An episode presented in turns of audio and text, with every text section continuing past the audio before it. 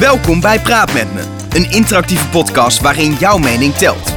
In deze podcast gaan we het gesprek aan met als thema de groeiende interactie tussen merk en mens. Voor iedere uitzending vragen wij via Instagram onze trouwe volgers van Blauwgras en Adformatie naar hun mening en bespreken we deze met een inspirerende gast uit de wonderenwereld van marketingcommunicatie. Praat met me is een initiatief van Blauwgras in samenwerking met Adformatie en Lab 3. Mijn naam is Helge van der Wel, de host van deze podcast. En naast mij zit niemand minder dan de co-founder van het Amsterdamse social bureau Blauwgras, Erik Wiese. Hoe is die? Goed. Ja? Ja, goed. Ja, ik eh, vind het een hele leuke dag, want eh, we hebben vandaag Joris en ik heb elf jaar geleden stage gelopen bij Joris, Zeker. bij Puma. Ja. Dus dat is best bijzonder. Oh, je, dit is eigenlijk een man waar je tegenop kijkt, wat dat betreft. Daar heb ik de kneepjes van het vak eh, van geleerd, eh, kunnen we wel zeggen. Nou, hij was niet die, mijn directe begeleider destijds, maar we hebben wel veel met elkaar te maken gehad. Want eh, de, de marketingafdeling van Puma Benelux is, eh, was destijds in ieder geval niet enorm groot. Dus eh, we waren wel op elkaar aangewezen in veel gevallen. Dus. Ja, want in deze aflevering hebben we niemand minder dan Joris van Neerbos te gast. Je startte in april 2008 bij Puma, eh, heb ik begrepen. Ja. Ehm, je bent eh, daar uitgegroeid tot Head of Lifestyle Marketing voor zowel de hele UK en Ierland en dan de Benelux. Opvallend kom je wel. Heel veel landen combineren vaak natuurlijk met Scandinavië, eh, maar bij jullie is het met, eh, met de Engelse Bij ons met de. Engelse. Ja, Scandinavië is een, is een regio op zich. En wij zijn, ik geloof een jaar of zeven, zijn wij samengegaan met, met UK als, als regio. Ja. Je hebt recent aangekondigd je weggaat. Na twaalf jaar eh, eh, stop je bij Puma. Ik denk leuk om dan even, even terug te gaan kijken. Nu kan ik een vraag gaan stellen over Erik's prestaties, maar laat ik het toch gewoon over Puma doen. Die waren niet goed hoor. Nee, ik was heel opstandig. Ve- veel bijgeleerd. Daarom ben ik ondernemer geworden. Ehm, ja, 12 jaar is, is echt wel heel bijzonder in deze wereld. Hoe heb je, hoe heb je zo lang volgehouden? Misschien klinkt heel negatief, maar ik vind het echt wel eh, bijzonder dat je zo lang bent blijven dat- zitten bij een bedrijf. Dat is, dat is eh, grappig, want het voelt niet als heel lang. Ik heb in die twaalf jaar heb ik heel veel verschillende dingen gedaan. Ehm, en het merk is ook enorm veranderd. Puma als merk vandaag is niet te vergelijken met Puma in 2008 toen ik, daar, toen ik daar startte. En ik heb het geluk gehad dat ik elke paar jaar iets anders kon gaan doen. Ehm, en dus sinds een jaar of zeven geleden ook die verantwoordelijkheid over de UK er, erbij kreeg. Ehm, dus het voelt eigenlijk als de dag van gisteren dat ik daar ben gestart. En als ik er nu op terugkijk, denk ik inderdaad ook van jeetje, 12 jaar zo echt eh, een enorme tijd. Maar zo, eh, zo heeft het niet gevoeld. Ik vind het ook weer leuk, want als je eh, kijkt, 12 jaar geleden is het moment de iPhone werd geïntroduceerd. Ik denk dat die net kwam toen jij, eh, toen jij bij Puma zat. Eigenlijk alle social media merken zijn echt gegroeid tijdens die 12 jaar dat jij er zat. Dus die hele transformatie naar die pratende klant waar we het, waar we het over hebben, die heb jij meegemaakt vanaf dat hij er eigenlijk niet was. Tot Klopt. het moment dat, dat het nu bijna misschien wel het belangrijkste is eh, binnen je hele marketingcommunicatie. Ja, ja, Instagram stond niet, TikTok bestond niet, YouTube, Facebook net een paar jaar volgens Ja, mij. Het was het Hives-tijdperk wat er, eh, wat er aankwam, de, de dansende banaan. Eh, Wat er maar- aankwam toen. Wat er aankwam, ja. Want toen ik er zat was het er nog niet. Nee. dat is elf jaar geleden. Nee, dat klopt. En dat is grappig, want ik heb toen nog een onderzoek geschreven over nieuwe media. Ja, daar was Hives waarschijnlijk onderdeel van. Eh, ja. Ja. Ja, we gaan het daar uitgebreid eh, straks over hebben aan de hand van de drie stellingen die we afgelopen week hebben voorgelegd aan de volgers van zowel Blauwgras als Adformatie op Instagram. Mensen hebben gestemd en eh, aan de hand van die stellingen gaan we lekker verder praten. Maar eerst, ja, Erik de headlines. Lekker sociaal. De Lekker Sociaal blogs die wekelijks op Adformatie verschijnen, brengen de laatste trends en ontwikkelingen uit het social media landschap. Erik Wiese praat je bij met de drie meest opvallende nieuwtjes. Ja, want de eigenaren van TikTok, ByteDance heette die, die komen met Resso, een interactieve streamingdienst. Ik vind het een mooie combinatie, want je hebt dus streaming zoals Spotify in combinatie met ja, sociale interactie. En eh, net als ze eh, met TikTok video centraal zetten en daarop eh, interactie rondomheen bouwen, zetten ze nu ook muziek centraal waar ze interactie omheen gaan bouwen. En ehm, dat kan nog wel eens een mooi, eh, mooi geluid worden. Een nieuw, het is een nieuw geluid en eh, het gaat opboksen tegen Spotify. We hebben natuurlijk eh, Deezer. Amazon heeft natuurlijk een streamingsdienst. Apple, alle grote machten, die, die willen daar een positie in verwerven. En zij gaan ook meedoen. Dus ze gaan het in eerste instantie lanceren in India.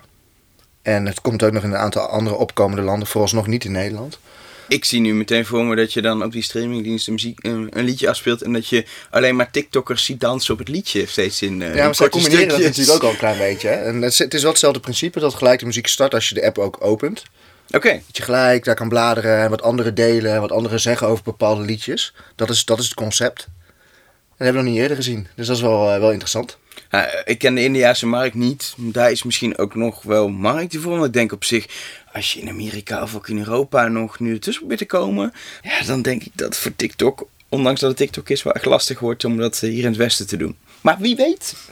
Nog meer? Zeker. Eh, WhatsApp is met een eerste wereldwijde merkcampagne gekomen. De It's Between You campagne.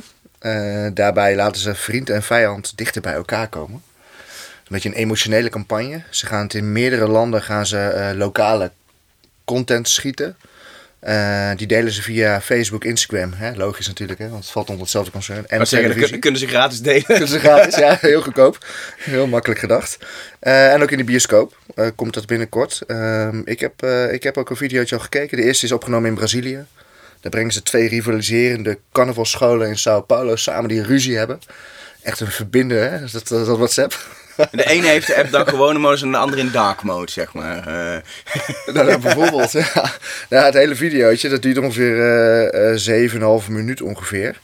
Eh zullen ze vast ook wel shortcuts van maken, maar eh, dat tezijde. Het is heel zoetsappig. Ehm, ik denk dat ze het met een bewuste reden doen natuurlijk, hè, om hun imago weer wat op te krikken. Eh, veel negativiteit eh, over eh, WhatsApp, ehm, ja, sexting, noem maar op. Allemaal heel veel negatieve zaken wat mensen uit elkaar drijft. En zij proberen ook met hun campagne te laten zien dat, eh, dat het ook anders kan. nog een nieuwtje, laatste. De laatste, ja, Snapchat eh, gaat de Olympische Spelen beelden uitzenden. Eh, hebben ze de voorgaande twee edities ook gedaan, maar ditmaal wordt de deal met NBC, die hebben de exclusieve content en de rechten van de Olympische Spelen, die worden verder uitgebreid. En eh ze gaan wat achtergrondverhalen van de Amerikaanse atleten in dit geval delen. Eh, maar ook sporadische live uitzendingen gaan ze maken en wat meer culturele items over Tokio. Ja, nou dat waren eh, jouw, eh, jouw nieuwtjes. Yes. Maar meer lekker sociaal is natuurlijk altijd te vinden op de site van Adformatie, waar je regelmatig een, een blogpost schrijft om, om het laatste nieuws op social gebieden door te nemen. Shout-out naar het team, hè? Ja, die dat elke week weer doen. Nou Joris, dan eh, gaan we nu eh, de diepte in. Ja. Ik vind het echt leuk, omdat, wat ik al zei, jij die, precies met die 12 jaar, die hele opkomst van social en dat pratende, de pratende consument hebt, hebt meegemaakt. Ehm, dus laten we gewoon beginnen met de eerste stelling. Ja. Eh, en die gaat er ook meteen over. Door technologische ontwikkeling is het bouwen van een merk complexer geworden. Ja, dat hangt er vanaf. En dat is natuurlijk het meest vervelende antwoord op zo'n stelling. Ehm, maar het hangt er wel vanaf, denk ik, wie het vraagt. Ehm, als je het, eh, eh, weet ik veel, een, een 17-jarige jongen vraagt die eh, zijn eigen pets, petten ontwerpt en die vanuit zijn zolderkamer een merk wil starten, dan is alle technologische vooruitgang van de afgelopen, afgelopen 10, 12 jaar is een enorme asset voor hem of voor haar om om, om gewoon te starten en kennis van ergens vandaan te halen en, en, en te snappen hoe je, hoe je moet produceren, hoe je de markt op moet gaan, ehm, een netwerk op te bouwen en van daaruit een, een, een merk te starten. Ehm, en de manier waarop dat twaalf jaar geleden gebeurde voor grote merken, ja, dat is, eh, dat is natuurlijk gigantisch, eh, gigantisch veranderd. Weet je, je had eh, toen had je, je grote merkencampagnes. Dus je had statements die, die je wilde maken om je merk te, te laden en te bouwen. Ehm, en dan had je verschillende eh, momenten in het jaar waarin je producten lanceerde. Nou, dan ging je met de pers ging je praten, ging je je long lead media ging je benaderen. Daar kwam een, een, een launchplan.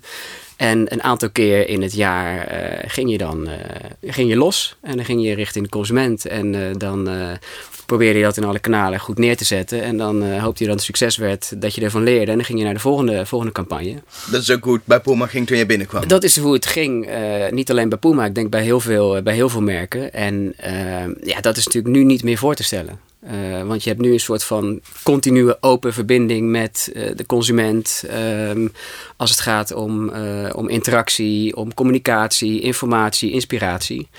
En wat dat betreft is die, ja, die technologie heeft daarvoor gezorgd. Ehm, en ik denk dat het niet per se moeilijker is geworden, maar je moet wel betere keuzes maken hoe je die technologie gebruikt. En ook ja, proberen te snappen hoe je doelgroep of hoe mensen die technologie tot zich krijgen. Want ja, dat wordt niet meer alleen maar eh, beperkt door eh, de tijdschriften, de kranten, de tv en de bioscoop. Ehm, wat, er, eh, wat er vanuit merken of vanuit organisaties binnenkomt. Maar ja, het komt overal vandaan. En dat is wel, dat is wel een uitdaging voor, voor merken ehm, in algemene zin. Maar het biedt ook, denk ik, heel veel, heel veel mogelijkheden. Ja, want je kan wel dat direct het gesprek aan. Je Ja. hebt niet meer die media nodig om ook nog een eenrichtingsbericht te sturen. Je kan direct naar die klant iets toesturen en die Ja. kan ook iets, iets terugzeggen. Ja. Eh, hoe, hoe, hoe heeft dat Puma veranderd? Want ik kan me voorstellen dat het, ja, je moet compleet nieuwe social afdelingen Ja. oprichten. Je klantenservice verandert, groeit misschien. Ja, nou, ik denk dat die verandering die is nog gaande. Ehm, ik denk ook niet alleen voor Puma, maar het is misschien wel goed om, om ook te beseffen wat voor merk wij eh, destijds waren en wat voor merk wij nu zijn. Want ehm, Puma zat in 2008 in een best wel moeilijke periode. Eh, we hadden de jaren daarvoor enorme succes gehad met eh, een aantal schoenenlijnen die geïnspireerd waren op motorsport. eh, die eh, als je boven een bepaalde leeftijd zit, iedereen nog wel in zijn kast heeft, eh, heeft gehad destijds.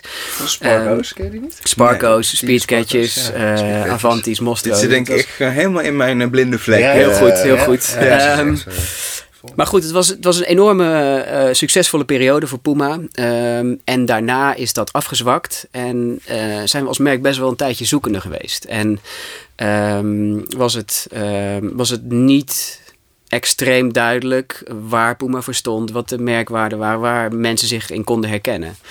En in die periode kwam ik binnen in 2008 en dan ben je dus eh, een, een wereldwijd merk wat zichzelf eigenlijk opnieuw moet positioneren. Dus eh, de logische reflex van een organisatie is dan van oké, we moeten dat merk moeten we opnieuw eh, gaan neerzetten. Dus het betekent best wel strikte guidelines vanuit, eh, vanuit Global. Ehm, dit is de kant die we opgaan, dit is waar we voor staan. Ehm, en dit willen we in alle markten willen we dat op een goede manier neerzetten. En dan heb je los van je, je positie zoeken in die markt. Heb je te maken met die veranderende wereld. Met technologische vernieuw- Ja. vernieuwingen. Met een klant die, die anders gaat communiceren. Ja, dus, dus wij zagen best wel lokaal, zagen wij best wel mogelijkheden om inderdaad in gesprek te gaan met eh, eh, mensen uit Nederland of, of uit de markten waar wij, waar wij verantwoordelijkheid voor hadden. Ehm, alleen dat was destijds was dat een beetje een tegenstelling tussen eh, we willen dat merk weer opnieuw neerzetten en we willen de vrijheid geven aan lokale eh, regio's of organisaties om eh, rechtstreeks in gesprek te gaan met, met de doelgroep en, en eigen dingen daar, daarmee op te zetten. Want Kijk, alleen in gesprek gaan heeft natuurlijk geen zin. Op het moment dat je in gesprek gaat, dan wil je daar ook dingen uithalen en dingen creëren en, en op antwoorden. En ik denk dat dat eh, vertrouwen vanuit het merk er in eh, verschillende regio's nog niet was. eh, omdat er gewoon eerst ja, de basics aan het merk moesten gefixt, gefixt worden.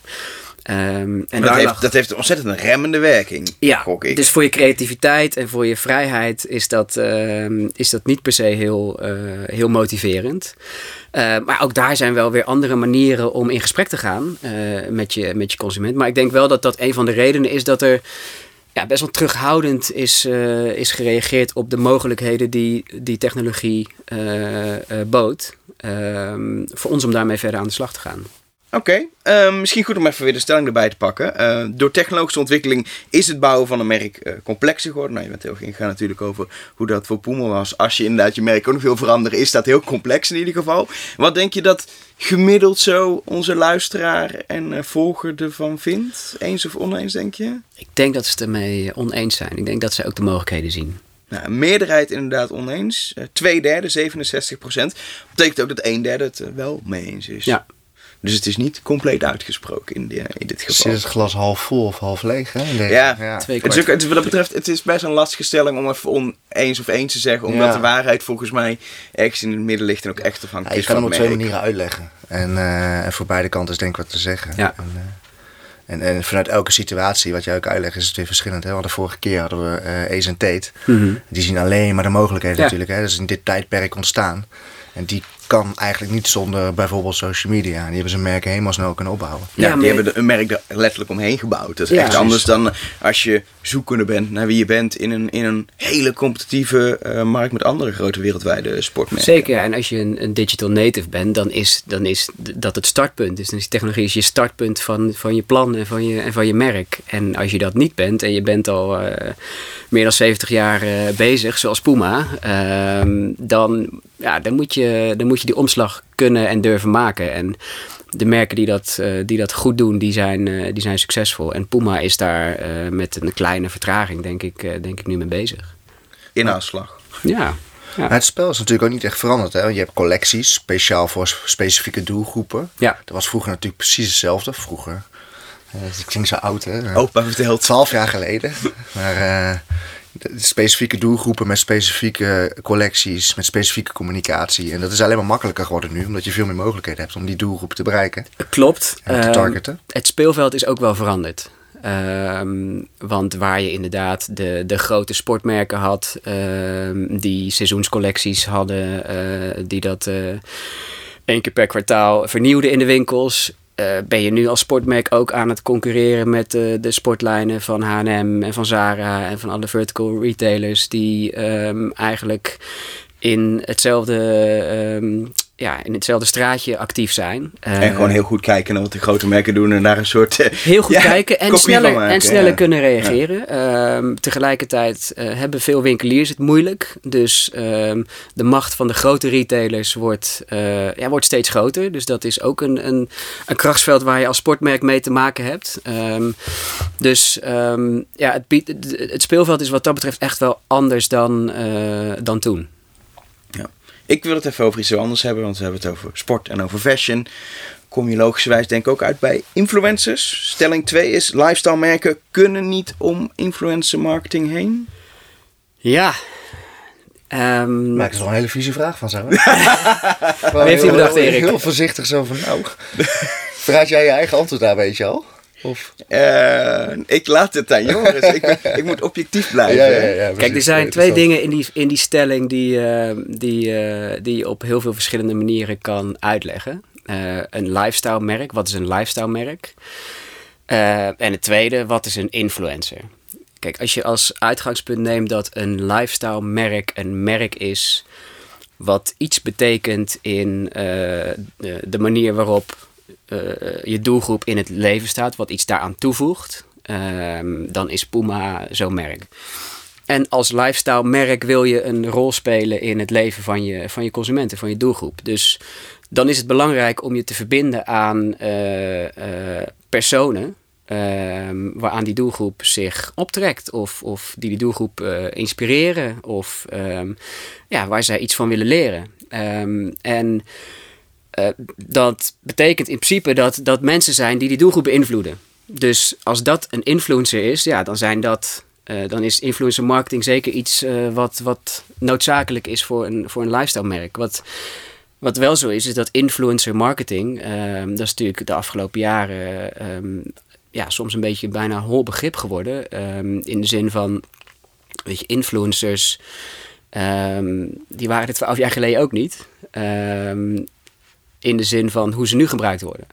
Alleen veel langer geleden, eh, weet je, gebruikten wij voetballers eh, op het WK om een soort van stamp of approval te geven aan onze producten. Dus dat was eigenlijk ook een manier van beïnvloeden van de doelgroep. Ehm, dus influencers avant la lettre. Ja. Ehm, Alleen nu hebben ze een Instagram-account waar je, waar je ook nog een, eh, een post op kan doen. eh. En, en Instagram heeft uiteindelijk die rol gespeeld door een super visuele eh, platform te bieden aan eh, mensen om, ehm, om producten te laten zien. Alleen eh, ik denk dat influence soms verward wordt met puur aandacht. Ehm, en, en een product laten zien door iemand met 100.000 eh, eh, volgers. Ja, dat voegt niet zo heel veel toe aan je merk. Ehm, dus waar wij als Puma naar op zoek zijn, is mensen die onze doelgroep kunnen inspireren, die passen bij de, de waarde van het merk.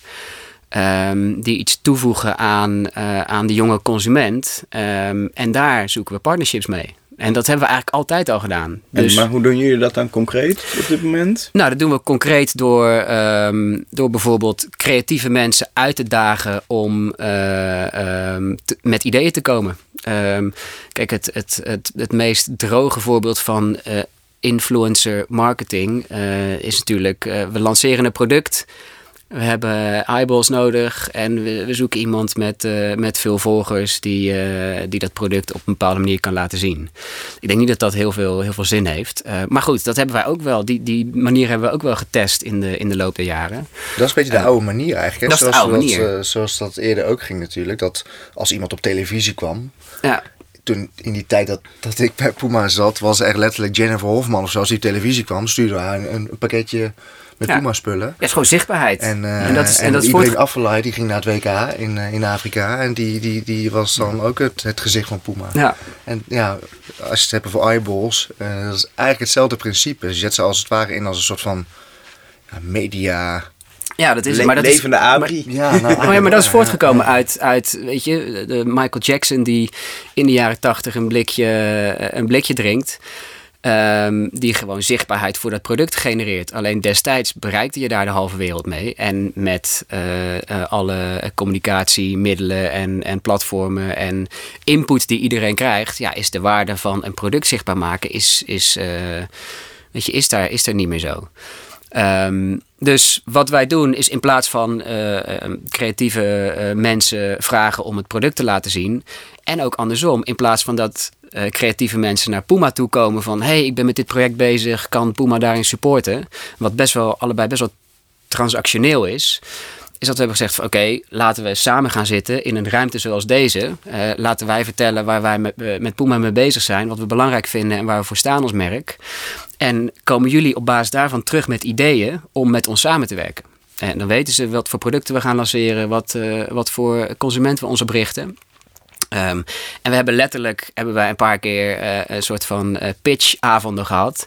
Waar fotografen, rappers, presentatoren, ehm, creatieve mensen vanuit de creatieve, eh, creatieve sector aan ons pitchten wat ze graag met ons wilden doen. En daar zijn de beste, eh, eh, sommige van de beste ideeën zijn eruit gekomen. En dan verbind je de waarde van het merk met de waarde van een artiest. En als het dan als op basis daarvan content of beeld of video gemaakt wordt, dan betekent dat veel meer voor Puma. En het betekent veel meer voor de mensen met wie je samenwerkt dan dat iemand een schoen aan heeft of een product omhoog Ja, die, co-creatie. Ja, waar, Ja. Moet, waar moet zo'n persoon aan voldoen? Wat is nou echt het onderscheidende stuk ten opzichte ook van de andere merken? Wat is, echt een, wat is nou echt een Puma-persoon? Ehm, nou ja, weet je, we hadden het eh, eh, eh, hiervoor al eventjes over het feit dat Puma een challenger brand is. Ehm, en dat, dat zijn we ook inderdaad nog steeds. Tegelijkertijd zijn we wel een van de grootste sportmerken ter wereld. Ehm, en, maar dat challenger idee, dat is wel, dat is wel belangrijk. Onze, ons, onze brand tagline Forever Faster staat voor het continu opnieuw uitvinden van jezelf en proberen om eh, ja, eh, gewoon, gewoon steeds verder te gaan en, en jezelf te blijven, eh, te blijven uitvinden. Ehm, en dat op een manier doen die niet per se heel conventioneel is, dat, ja, dat, dat is wat we ook zoeken in mensen met wie, we, met wie we samenwerken. We hebben natuurlijk een paar jaar geleden met, met Rihanna hebben we een lijn ontwikkeld waarin wij eigenlijk met Puma het platform creëerden voor haar om haar creativiteit en, en, eh, en ja, gewoon kennis te gebruiken om een schoen te lanceren. ehm, die eh, voor het eerst eh, rijen veroorzaakte bij, bij schoenenwinkels van vrouwen die haar schoen wilden kopen. Ehm, en daarin, weet je, die, die samenwerking die, die paste heel goed bij elkaar. En, en de rol die Puma daarin speelde vond ik heel goed passen, omdat wij dat platform creëerden en, en, omdat, en omdat zij de, ja, gewoon de, haar expertise binnenbracht. Ehm, en van daaruit is eigenlijk de, de, de Fenty-lijn ontstaan die, waar zij nu ook, eh, ook succesvol mee is. Dus op die manier zoeken we, zoeken we personen op, eh, op wereldwijd niveau en, en ook op lokaal niveau om, om samen te werken. Mensen die het net wat even wat anders doen, die durven ehm, en die, ja, die gewoon met ons, eh, met ons verder willen groeien. Nou, jullie werken onder meer samen met Topnotch in Nederland. Ja, daar hebben we ook een aantal, aantal projecten mee, eh, mee gedaan. Ehm, een van de dingen, ehm, en, dat, en dat sluit hier ook wel op aan. Topnotch is een van, de, een van de partijen die vaker bij ons kwam. Van hé, hey, we gaan een videoclip eh, lanceren met die en die artiest. Kan Puma daarin ondersteunen? En dat hebben we dan af en toe ook wel gedaan. Alleen op een gegeven moment zijn we ehm, gaan zitten en, en hebben wij vanuit de, de, de Puma-gedachte meer gedacht oké, hoe kunnen wij creativiteit en, ehm, en, en artistieke eh, ontwikkeling, hoe kunnen wij dat als merk eh, eh, bevorderen? Ehm, in plaats van dat wij inderdaad misschien een bijdrage doen om een clip te financieren. En hoe kunnen, hoe kunnen we dan met artiesten die goed bij ons merk passen samenwerken om ook eh, het merk verder te helpen. En van daaruit hebben wij toen eh, samen met Topnotch eh, een platform opgezet waar we artiesten vanuit België en Nederland in de studio neerzetten. ehm, zonder enige richting van oké, je moet hierover gaan. dit is wat we van je verwachten qua content, qua tekst, qua, qua lyrics, whatever. Ehm, en ehm, eh, en zij zijn met elkaar aan de slag gegaan. Het is gewoon een creatief proces is ontstaan. Daar is een track uitgekomen. Ehm, en natuurlijk hebben wij daar content omheen gemaakt. En, en eh, uiteindelijk hebben we al die artiesten eh, samengebracht eh, in de Melkweg met een event. En we hebben ook artiesten de kans gegeven om, om een stap te maken in hun, in hun carrière. Tof. Ja. Denk even terug naar de stelling, want er is natuurlijk weer op gereageerd. Ja. Lifestyle merken kunnen niet om influencer marketing heen. Los van de discussie wat een influencer marketing is. Maar denk je dat mensen hierop geantwoord hebben? Ik denk, eh, ja, afhankelijk van hoe mensen er naar kijken. Maar ik denk dat het misschien wel in de buurt van 50-50 eh, zit. Ja, dat klopt. 55% eens en 45% oneens. Dus dat scheelt echt, eh, echt heel weinig. Ja, ja. Zullen we stelling 3 er maar in gooien? Ik denk dat het antwoord te raden is wat je gaat geven, maar toch drop ik hem gewoon bij je. Wereldmerken als Puma zijn te groot om lokaal relevant te zijn. onzin. Ik had Maar- niet anders verwacht Maar het is wel moeilijk. Het is wel echt moeilijk. Ehm, en dat heeft te maken met heel veel dingen. Het heeft te maken met, weet je, wat voor.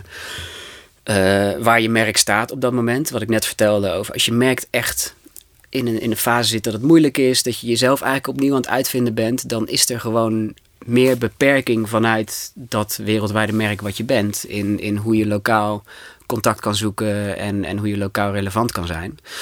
Ehm, alleen dan nog, er zijn altijd manieren om dat wel te zijn. Ehm, en, en kijk, zo'n project met, eh, met Topnotch, het is niet dat dat vanuit Puma Global werd gezegd van... hey, kunnen jullie eh, eens met een lokaal eh, label gaan werken om creativiteit van lokale artiesten te gaan, te gaan ondersteunen? Helemaal niet. Dat is iets, een soort van vrijheid die je neemt als, als lokaal marketing, marketingteam om dat te gaan doen. Ehm, we hebben eh, die samenwerkingen met mensen uit de creatieve sector. Eh, dat is ook iets wat we op eigen initiatief eh, hebben gedaan. En we hebben dit jaar hebben we een, ehm, ook vanuit diezelfde gedachte hebben we de Puma Academy opgericht. Ehm, waar we uit die eerdere projecten nog steeds met, met creatieve mensen samen eh, de samenwerking zochten.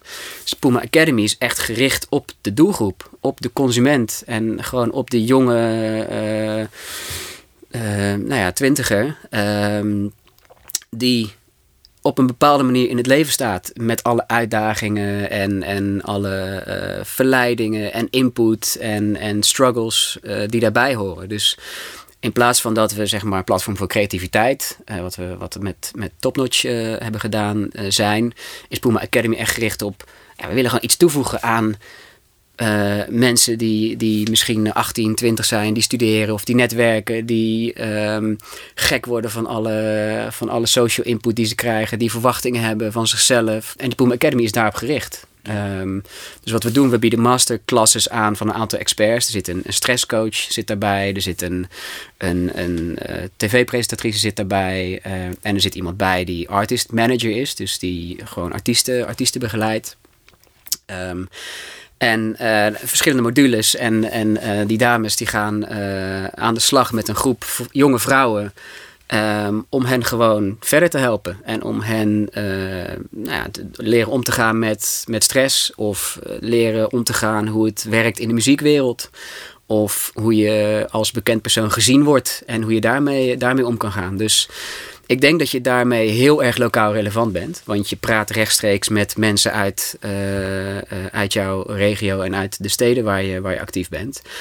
Um, alleen dat is natuurlijk niet het enige. En de schaal waarop dat gebeurt is relatief klein. Uh, dus ik hoop dat de komende twaalf jaar bij Puma dat dat alleen maar groter wordt. Uh, zodat je nog veel meer een lokaal relevant merk kan worden. Buiten de producten die je maakt, buiten de, um, weet je, de, de, de wereldwijde ja. mensen met wie je samenwerkt. Of, of de bekende voetbalclubs. Maar dat je heel erg juist het contact zoekt met, uh, met je doelgroep. Ja. Als je kijkt naar die veranderende wereld van de afgelopen twaalf jaar, dan ja, door de directe communicatie op social media is heel gauw de gedachte natuurlijk die ik zou hebben is van, nou ja, dan maak je het lokaler relevant, want je kan heel direct communiceren. Aan de andere kant, juist door die wereld, krijgt de consument ook alle merkcampagnes mee die internationaal worden gedaan, waarbij je vroeger via de traditionele kanalen heel veel controle had over de boodschap die je uitzendt. Terwijl ik krijg nu online zowel de boodschappen zeg maar, van Puma vanuit, uh, vanuit het hoofdkantoor, de global brand, en wat jij probeert de wereld in te sturen. Wat het ja. veel lastiger maakt om, om dat eigen smoelwerk te geven. Ja, nou, ik denk dat het een het ander wel kan versterken. En daarin is het wel fijn dat je, dat je nu een sterk merk hebt um, waar, waarop je kunt bouwen. Uh, want ik denk dat als je me dat twaalf jaar geleden had gevraagd, of tien jaar geleden, dat die uitdaging er zeker was geweest. Um, alleen ik denk nu, weet je, de, de power moves die Puma Global maakt met een, uh, een, een, een basketbalcategorie die ze introduceren vorig jaar in de NBA. Met samenwerkingen met uh, inderdaad Rihanna destijds of Jay-Z of gewoon grote, um, grote artiesten. Um, dat kan alleen maar versterkend werken voor wat we op lokaal niveau doen. Want uiteindelijk zijn mensen op zoek naar een, een, iemand die, tegen wie ze op kunnen kijken. En waar ze echt uh, geïnspireerd door raken. Dus dat is een rol die vanuit het, het merk wereldwijd... Een rolmodel of, een, of een held eigenlijk. Uiteindelijk, ja, icons. Um, dus dat is een rol die je ook vanuit regionaal niveau best wel moeilijk kunt uh, spelen. Omdat er nou niet zo heel veel global icons in, uh, in de UK of in Nederland of in Europa zelfs rondlopen. Dus toch vaak vanuit Amerikaanse popcultuur uh, dat dat ontstaat. Dus het moment dat je, je merk dat doet, um, dus die, die, ja, die, die waarde van ik, wil, ik wil me optrekken aan dat soort icons. En daarnaast bied je een bepaalde relevantie en, en, en toegankelijkheid en, en betrokkenheid op lokaal niveau. Ja, als die twee samenkomen, dan, dan heb je het merk wat je wil hebben volgens mij. Ik uh, pak de stelling natuurlijk weer even terug bij. Ja. Um, wereldmerken als Puma zijn te groot om lokaal relevant te zijn. En ik zal maar gewoon verklappen. 90% van uh, de mensen was het hiermee oneens. Uh, 10% eens. Maar zoals je zelf al aangaf, het is wel een uitdaging. Ja. Uh, tot slot is het altijd wel leuk. Mensen kunnen ook gewoon een vraag insturen via, via Instagram. Tom Mulders bijvoorbeeld. Die stuurde de vraag in. En vind ik wel interessant. Geloof jij in het effect van micro-influencers? Um, ja, weet je, in dezelfde manier als dat ik geloof in mensen die ergens heel goed in zijn, die, die mensen kunnen inspireren uh, en die misschien een bepaalde uh, trend kunnen laten zien um, of, of een bepaalde um, expertise hebben en, en dat naar een iets breder publiek kunnen, kunnen tonen. Um, die kunnen echt wel dezelfde waarde voor, uh, voor een merk hebben als een, uh, als, een, als, een, als een groot artiest. Dus uh, micro-influencer is volgens mij niets minder dan iemand die iets minder mensen bereikt dan je standaard influencer. Um, alleen wel heel credible is in wat hij doet. Um, en ik zie daar juist enorme, enorme waarde in. Um, ik zou niet weten waarom niet. Dat zou dan alleen met, met het aantal mensen te maken hebben die, die hij of zij bereikt. Ja. Nee, duidelijk. Staat wat dichterbij, hè? Dus misschien dat persoonlijke stuk waar we het net over hadden, ja. die kan opgevuld worden met micro-influencers. Ja. Zeker. Wie weet. Ja. Ja. Um, volgens mij zijn we er doorheen. Heel leuk om terug te kijken op die 12 jaar. Beginnend met een merk wat nog zoekende is naar uiteindelijk vooral een merk wat staat, maar wat een grote uitdaging heeft in een hele competitieve markt. Maar vooral ook, hoe maak je het nou lokaal? En ik denk dat je heel veel leuke initiatieven hebt ontplooit de afgelopen twaalf jaar, waar we een paar van hebben gehoord om dat, uh, om dat te doen. Waar ik dan wel benieuwd naar ben, uh, what, what's next in life? Wat is het volgende hoofdstuk? Nou ja, dat, uh, dat is um, dat ik voor mezelf wat ga, wat ga doen. Kijk, ik heb heel veel mooie dingen kunnen doen, kunnen doen bij Puma. Um, en ik heb bewust gekozen om daar weg te gaan. En ik hoef niet naar een ander merk, want uh, Puma is uiteindelijk het mooiste merk waar je kan doen wat ik heb gedaan. Ehm, maar de, de projecten waar we het net over hebben gehad, ehm, waar je echt waarde toevoegt, uh, purpose hebben we niet genoemd, maar is natuurlijk wel iets wat heel veel genoemd wordt. Um, ik denk dat er heel veel uh, mogelijkheden liggen voor echt grotere merken die nog ver van een jonge stedelijke doelgroep afstaan. Um, om connectie te maken met die, met die doelgroep door goed te begrijpen um, waar die doelgroep mee bezig is, wat, ze, wat voor uitdagingen ze hebben en, en hoe een merk daarin, daarin waarde kan, uh, kan toevoegen. En daar wil ik een, uh, een rol gaan spelen. Dus tussen uh, meer stedelijke uh, jongere merken en, en sport en, en lifestyle ehm, merken gaan helpen om, om die jonge doelgroep op een goede manier uh, te bereiken. Ze kunnen je gaan bellen. Zeker, ja. Ik wil waar ik mijn telefoonnummer achter gaan laten. Ja. In de show notes. Uh, laten we dat in de show notes doen inderdaad. Misschien nee, e-mailadres uh, Mensen kunnen je vast wel vinden via LinkedIn als, je, als, je, als je je inderdaad nodig hebben. Ja. We zijn aan het eind gekomen van deze aflevering. Uh, Joris, bedankt voor je komst. Dat je nog net aan het einde van je carrière bij Boema toen nog even erover wilde komen praten. Uh, Erik, jij natuurlijk ook weer uh, uh, bedankt. volgende maand zijn we er weer. En als je wil weten wie er dan te gast is, is het handig om zowel Blauwgras als Adformatie gewoon te volgen op Instagram. Dan krijg je twee keer mee, kun je ook twee keer op elke stelling stemmen op die manier. Um, en tot slot moet ik natuurlijk even vertellen dat we praten met me een initiatief is van zowel Blauwgras als Adformatie en Lab 3. Dat is waar we, zitten. Heb je zoiets van uh, deze of deze gast moet je ook interviewen. Zeker voordat hij weg is bij plek waar werkt bijvoorbeeld. Uh, dan kun je dat gewoon via DM's doen. Slide erin. Geef je suggestie door. En wie weet zit diegene hier uh, volgende keer bij ons.